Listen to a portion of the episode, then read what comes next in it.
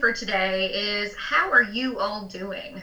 We know that in a world full of uncertainty and change, whether it's COVID 19, Black Lives Matter, or even prepping to come back in the fall, it is really important that you take care of yourself and we take care of each other. So today we're talking to one of our great movers and shakers about the way he helps members of our community care for themselves and others, and inspires our PT students to do so at the same time. Our guest today is Dr. Brett McLennan from the Department of Physical Therapy. He will be talking about his work with the university's medical bus, his pro bono services, and helping facilitate health literacy around the community. Hello, I'm Lacey Ritter, Recruitment and Project Development Coordinator, an assistant professor in the Sociology Department.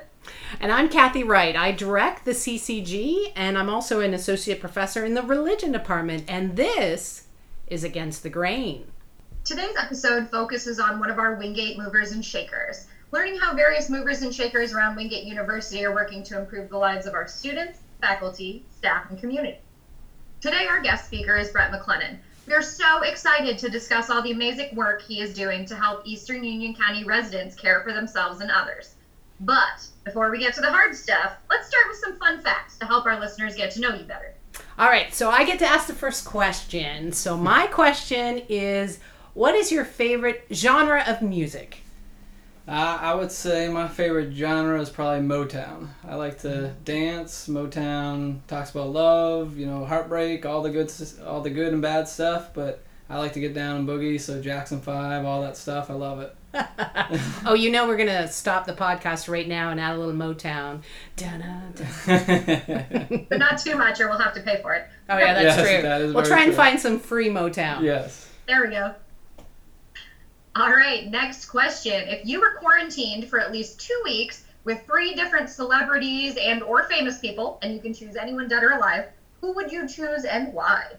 All right, so so this one I had to give some thought to. So I would say, you know, I like to surround myself with people that motivate me and have done great things, but also over, overcome a lot. So I'm a originally from Massachusetts, born and raised there. So I love the New England Patriots. So I would have to say Tom Brady and the reason being is he's the greatest of all time, and but he's overcome a lot. So he was those uh, that aren't sports fan. He was drafted 199th, meaning they thought there was 198 people better than him that year.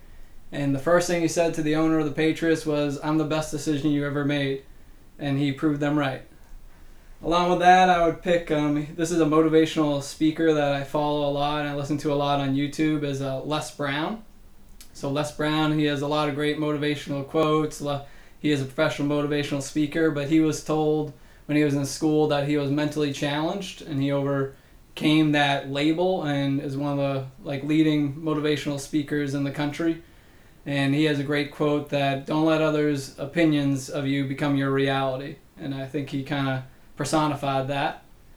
And then I would pick probably Dwayne the Rock Johnson. Oh yes. oh, sorry. 100% support. I mean, yes. Because one, he's hilarious, but he is extremely motivated, and I don't think a lot of people realize he has a production company called Seven Bucks Production, because he was down to his only seven dollars to his name before he decided to become a pro wrestler because he wanted to be a pro football player went to Canadian League, was making two. Canada! Yeah, and then got cut by them. oh, Canada! Oh, Canada! and he, he actually has talked about a lot that he's battled through years of depression and overcame that. And you know, I just like I said, I like to surround myself by people that are have overcome a lot, but then just push themselves to do more even when they've accomplished a lot. And I think all three do that. I think you would have a fun two weeks if you had to be quarantined. It was between know. Tom Brady and Bill Belichick, and I feel like Bill Belichick would be a lot meaner to me. So I yeah, yeah. yeah, you can't go with someone yeah. mean. That would be terrible. If my wife was in there, it wouldn't have been Tom Brady though. He's too good looking for her to be oh, for two oh. weeks. I was gonna say The Rock is way too good looking. I know. I was like, I would also side with The Rock. But. Oh, I would definitely. See, this is our second podcast, and honestly, I definitely enjoy hearing all the different perspectives. But yeah, I would. Those are interesting choices. But your number three, absolutely, definitely. um, so now that we've kind of eased you into the against the grain, uh, let's get down to business. so first, tell us a little bit uh, about your time here at Wingate. When did you become a bulldog?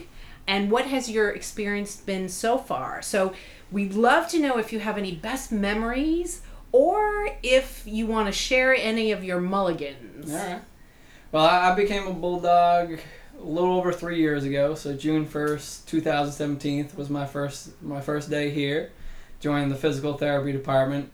I've loved my time here. You know, I, I joke with my boss about this, and she she never finds it as funny as I do. But when I came to interview for this job, I fully intended not to take it. I was only coming down for the experience of interviewing for a faculty position.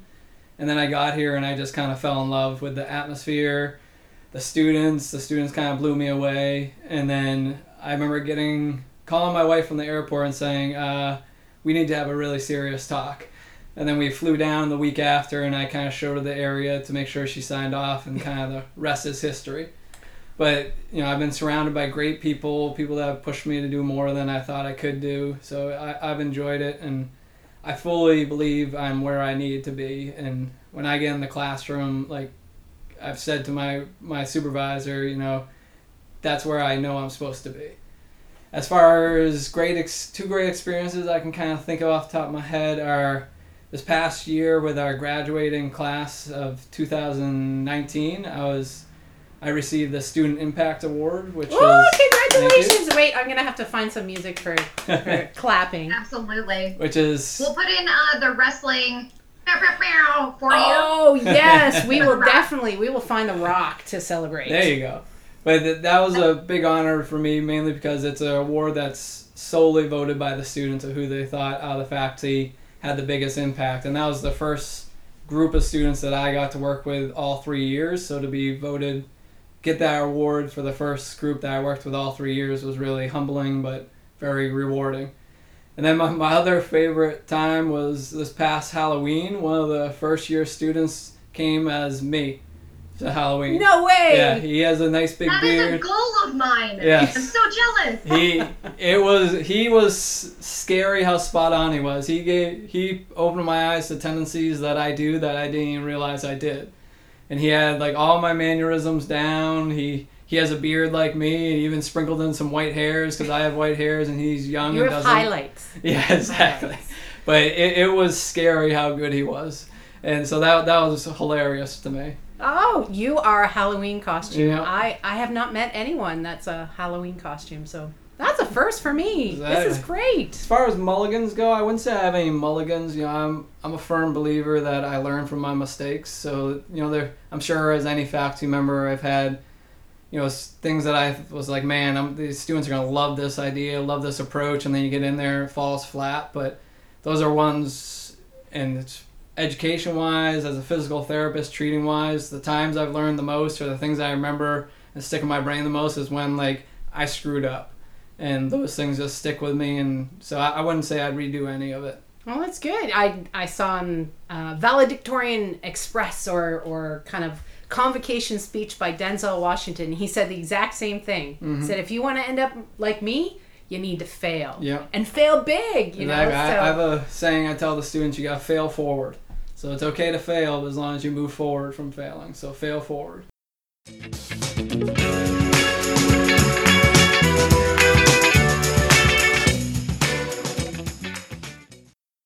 Your work in our PT department seems to indicate that you embrace an empowerment model for healthcare and active learning in the physical therapy instruction. So it seems to resonate with the vision, mission, and the way CCG does what it does. Is that right?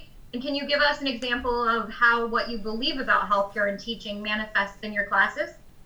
Sure, and that, absolutely, I agree with that. Um, I'm a big proponent of you know improving the health knowledge of patients and obviously students.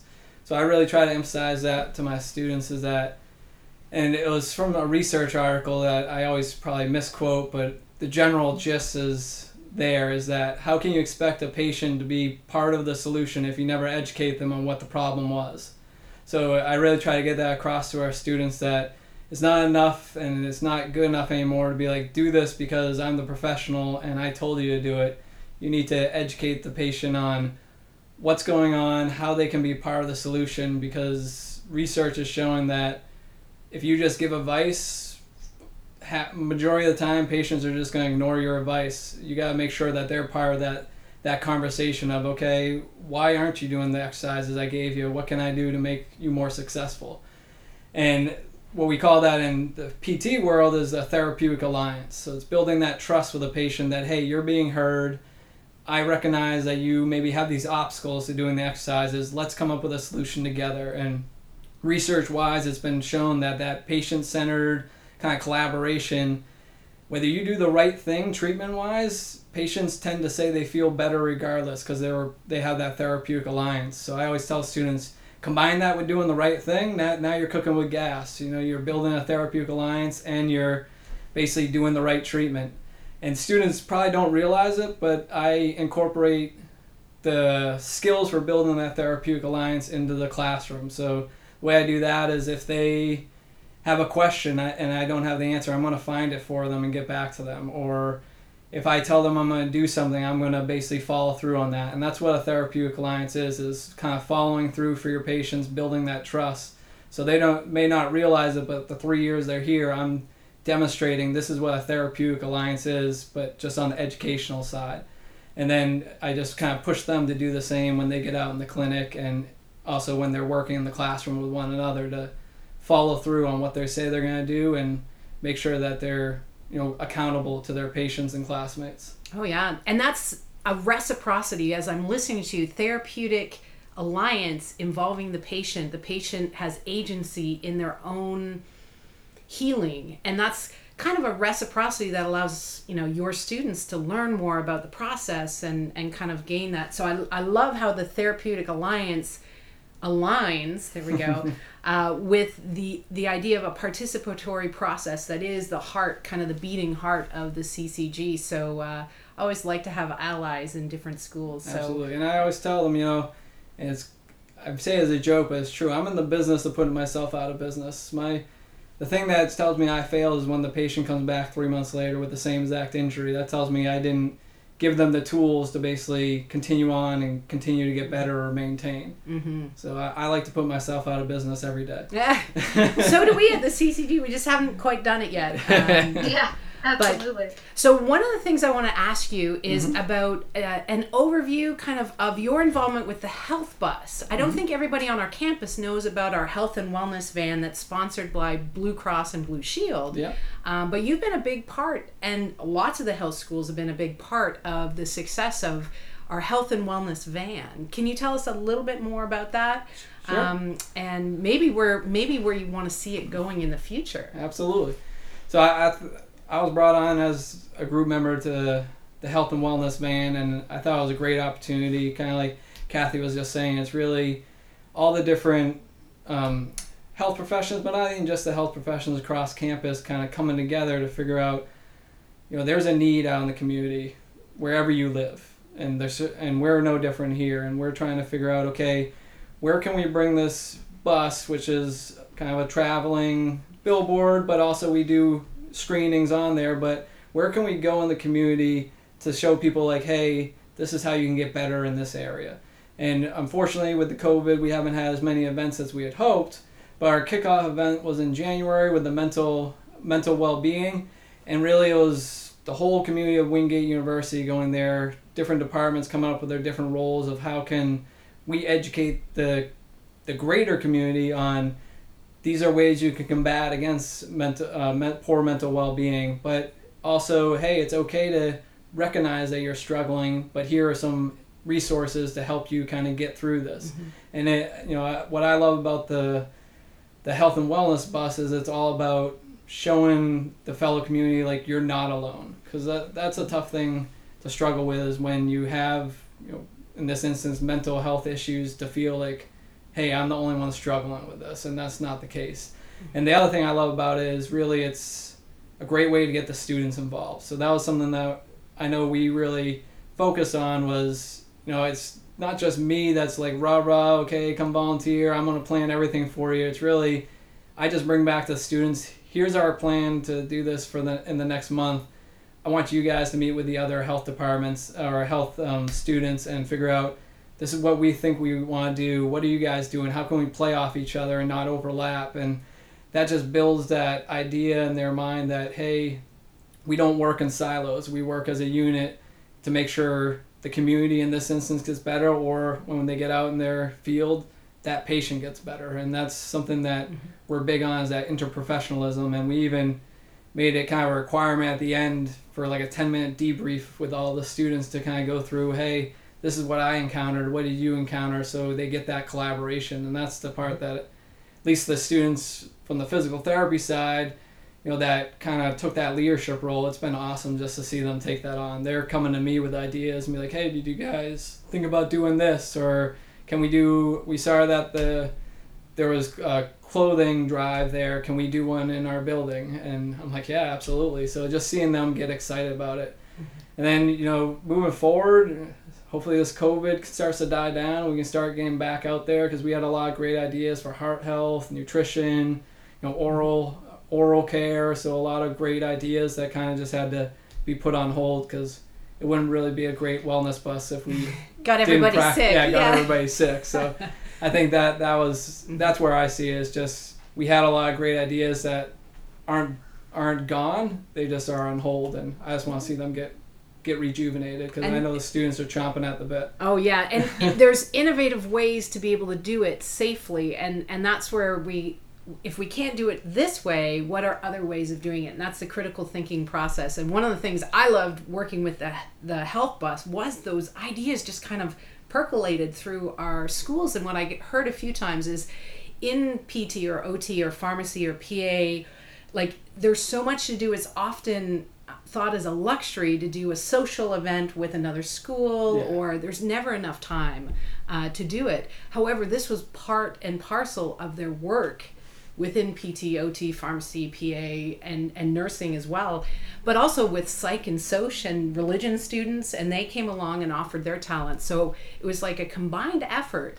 Um, and you kind of learn from each other. And we also had the, the stomp team, and oh, we had yeah, co-curricular, and we had yoga, and and so it was really neat. You put the the idea out there, and people come. So one of the things is is they're looking at doing remote shopping days in parking lots. So is there a way that we could do some healthcare as well? Because as students think about going back to school, there's a lot of healthcare needs and mental health needs and oral care needs and so how do we serve and yet do it really safely that's we'll need all your critical thinking skills um, Wingate bulldogs absolutely um, but i think lacey has another question for you all right Absolutely. So, in addition, because you're not busy enough saving the world with our health bus, uh, you also do pro bono work with refugees in Charlotte. How mm-hmm. did this get started, and what's that experience been like for you? So, that is with a group called Project 658, who has been around since 2013, and they do amazing things. Their big thing is hope.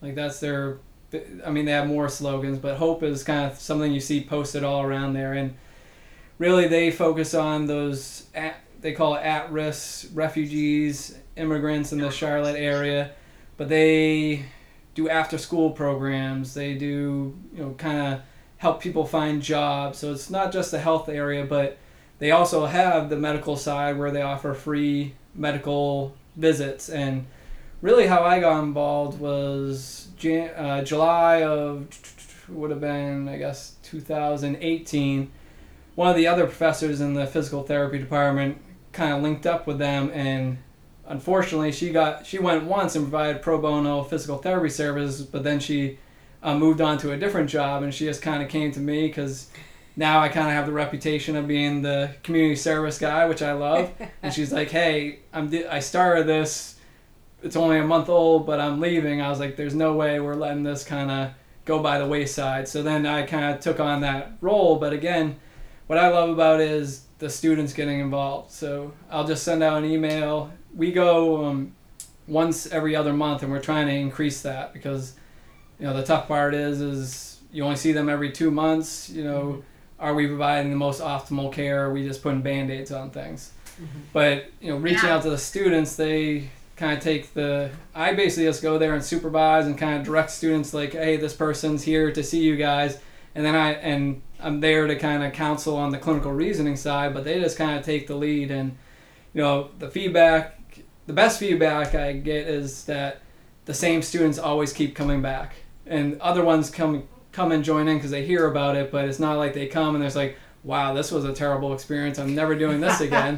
we want to avoid that. exactly. yes. So I see the same students and then they kind of rope in some other ones. So that's the best feedback I can get. But they, you know, it just kind of opens their eyes to, hey, not everyone has the same resources that we've been privy, they may have been privy to. And, you know, majority of them don't speak English. So we've had patients that we've had to use Google Translate because they spoke Burmese and Burmese only we've I was able to recruit some of our Spanish interpreting undergrad students to come and because a lot of them speak Spanish, but again, you could have a Burmese patient and it's okay. How do we figure out how to communicate with this patient and make sure we do do the do right by them and don't kind of give them haphazard care just because they they have a language barrier, and that kind of opens their eyes to okay.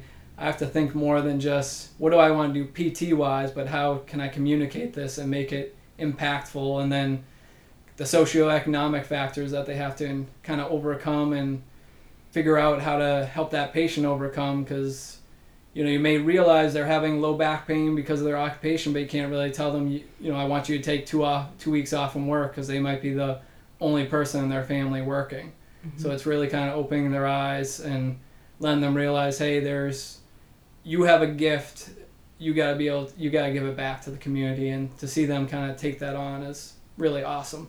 And i and i really love how you have a holistic approach to this alliance this therapy alliance. I'm, I'm going to come keep coming back to that because it's given me a lot to think about um, but the holistic vision of the person you're not treating an injury in just anyone. It's a subject with a story with social economic with barriers with you know so many different uh, nuances to who they are as a complex being. And you're opening your eyes to um, your pt students to this wonder of this complex being. Absolutely. and how do you bring them into alliance so that they can help and empower themselves to health? And one of the ways you do that is with our local librarians. And Absolutely. I know I did not realize I would be saying, you know, healthcare and local librarians, I love them both. um, but in the same sentence. So tell us a little bit about this literacy and how you can treat the whole person, and that allowed you to build new relationships with our librarians. Yep. So this past, it must have been, yeah, it was in February. I, well, the project started way before February, culminated in February. Was I had been thinking about okay, how can we help improve the health literacy in the surrounding areas? Because um, I had gone to a grant writing course, and they said you know every state has this health, I think it's called healthcare assessment guide or something, basically like a survey they send out to each county to figure out you know what are your health outcomes. And I realized I think Anson County out of 100 counties in North Carolina ranked 94th, and 100 is the worst. So I was like, that and Union County is fourth. So I was like, they're not that far away from each other. Why is there this big discrepancy? And so I started reading more about it, and a lot of it has to do with health literacy. So health literacy is basically your ability to hear health information, understand it, and then be able to apply it to yourself and make a sound decision. And what they have found in research is that only about 12% of the adult population in the United States have proficient health literacy which is scary because people are getting facts from their doctors, their pharmacists, from physical therapists, and we're from just their phone. Yeah, from their phone. yep. And we just assume as healthcare professionals, like, oh, they get it, and a lot of times they say, yeah, I get it, and they they walk out and they don't really get it. They don't understand how does this impact me. So then they maybe don't go to their preventative health screens or they don't take their medication as prescribed because they don't understand the impact. So I thought I was trying to think how can I have a the biggest impact? And I thought to myself I was like I could go to libraries and do like an in service like once a month and maybe I'm going to impact 15 or 20 people if I'm lucky who decide to attend and what impact am I really having? It's going to be very small. So then I started thinking like how can I recruit someone in the community that's going to be there every day and help these people find reliable health information and I thought my my mother is a retired librarian. I thought of her always talking about you know people come in and ask me all these different questions and like I have no idea like where to find these answers or I don't feel comfortable giving them. So I was like oh, the kind of light bulb scenario went off. I was like what if I go in and I help either freshen up these librarians if they already have the knowledge, or give them the knowledge of, hey, here's a website that's you know, research backed, easy to navigate, but you can go and type in, you know, let's say diabetes, and it'll give you reliable health information. So that way they can help guide a visitor to the library to reliable health information. And then the more I investigated it, you know, it just made more and more sense because libraries are free. People feel safe to go to libraries, and research shows that they do go there to find health information. Yep. So, one th- it was basically my when I in February what I did was Union County, all their libraries have a staff development day, and I was able to get myself to Invited. invited to there and present on staff development day and i basically just kind of gave you the spiel gave them the spiel i just did and then i told them i was like you guys have more power and more impact than i ever could. You're going to be here every day. You can you know be that resource for people coming into the library more so than i can coming in once a month. And like i said to them my hope is that that kind of sparks the fire in them to share that knowledge with their friends with their family with visitors to the library who then pass it on to their and create like this awesome snowball effect of just health literacy or where to go to find reliable health information kind of passing through the community. And mm-hmm. we're, we're, we're researching it because you know we got to do our research. So before and after the presentation i did a survey basically saying how confident are you finding your own health information how confident are you finding a visitor's health information and then the website i kind of pitched to them and I told them you don't have to use this one. This is just one that's been shown to be easy to navigate and is mm-hmm. government backed and is reliable. Is Medline Plus. So it was like, Yeah. how confident are you using that? And before and after, their confidence statistically significantly went up. Oh, good. So now, now it's been four or five months later. I'm sending out the same survey to see like, did it last? Yeah. You know the.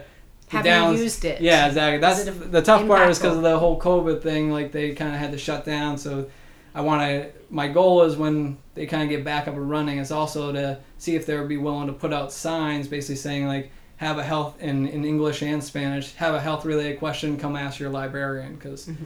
the other thing is, I don't think most visitors to the library know like, hey, that librarian could point me in the right direction. They just Right. think they're there to check out books or something like that. So it's true. I'm gonna see if they'll be willing to post these signs, just kind of advertising like, "Hey, we got this skill. Come ask us." That would be great. We love our librarians. Oh, we do.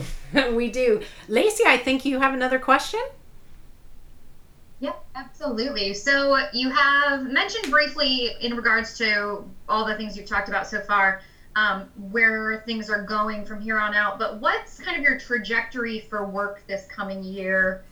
And especially uh, dealing with COVID, like you said before, that might look a little different. But what are your ideal goals? So, personal goal is I hope to be accepted into an online PhD program.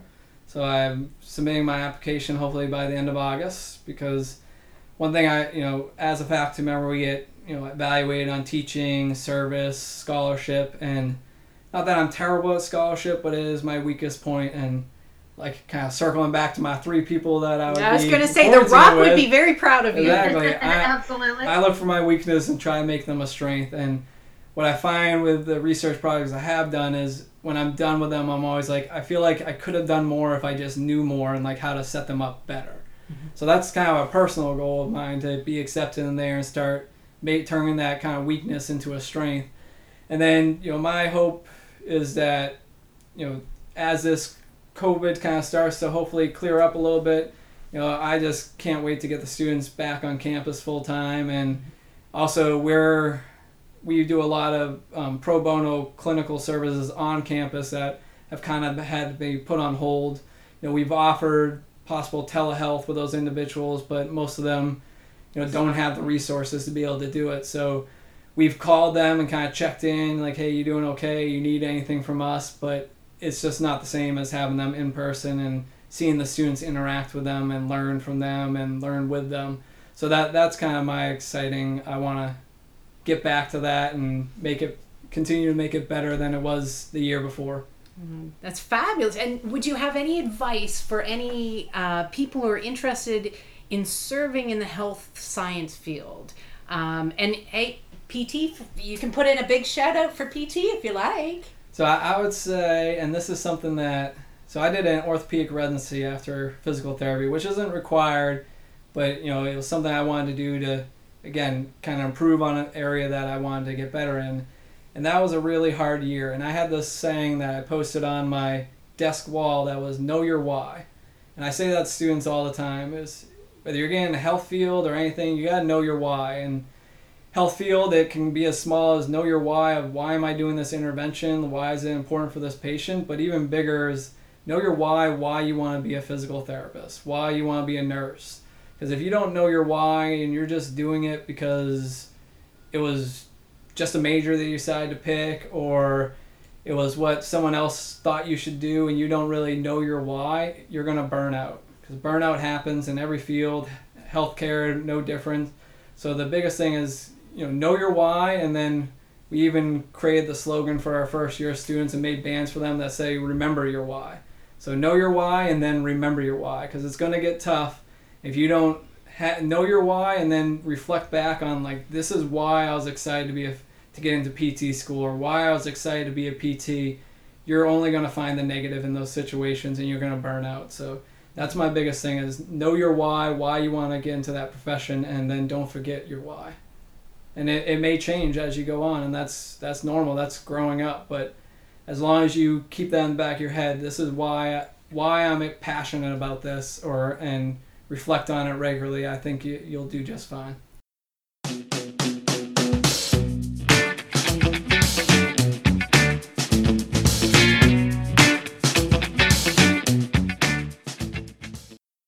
Brett, we just want to thank you so much for coming in and talking with us today, sharing about all these absolutely amazing things that you're doing um, not only just for our students, but for our surrounding community. It's really great for us to be able to showcase faculty and staff like you who are going above and beyond uh, in all these aspects. So thank you for coming in. Oh, my pleasure. Thank you for having me. That was awesome. I love talking about empowerment models. I love talking about failing, getting up, failing, getting up. And I love the the insight of know your why. You're a teleological thinker. This is my ethics coming through.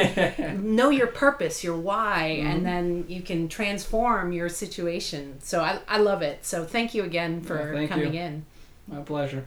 And for all of our listeners, make sure you stay tuned for some more exciting Against the Grain episodes where we focus on sowing the seeds of change in Eastern Union County. Bye.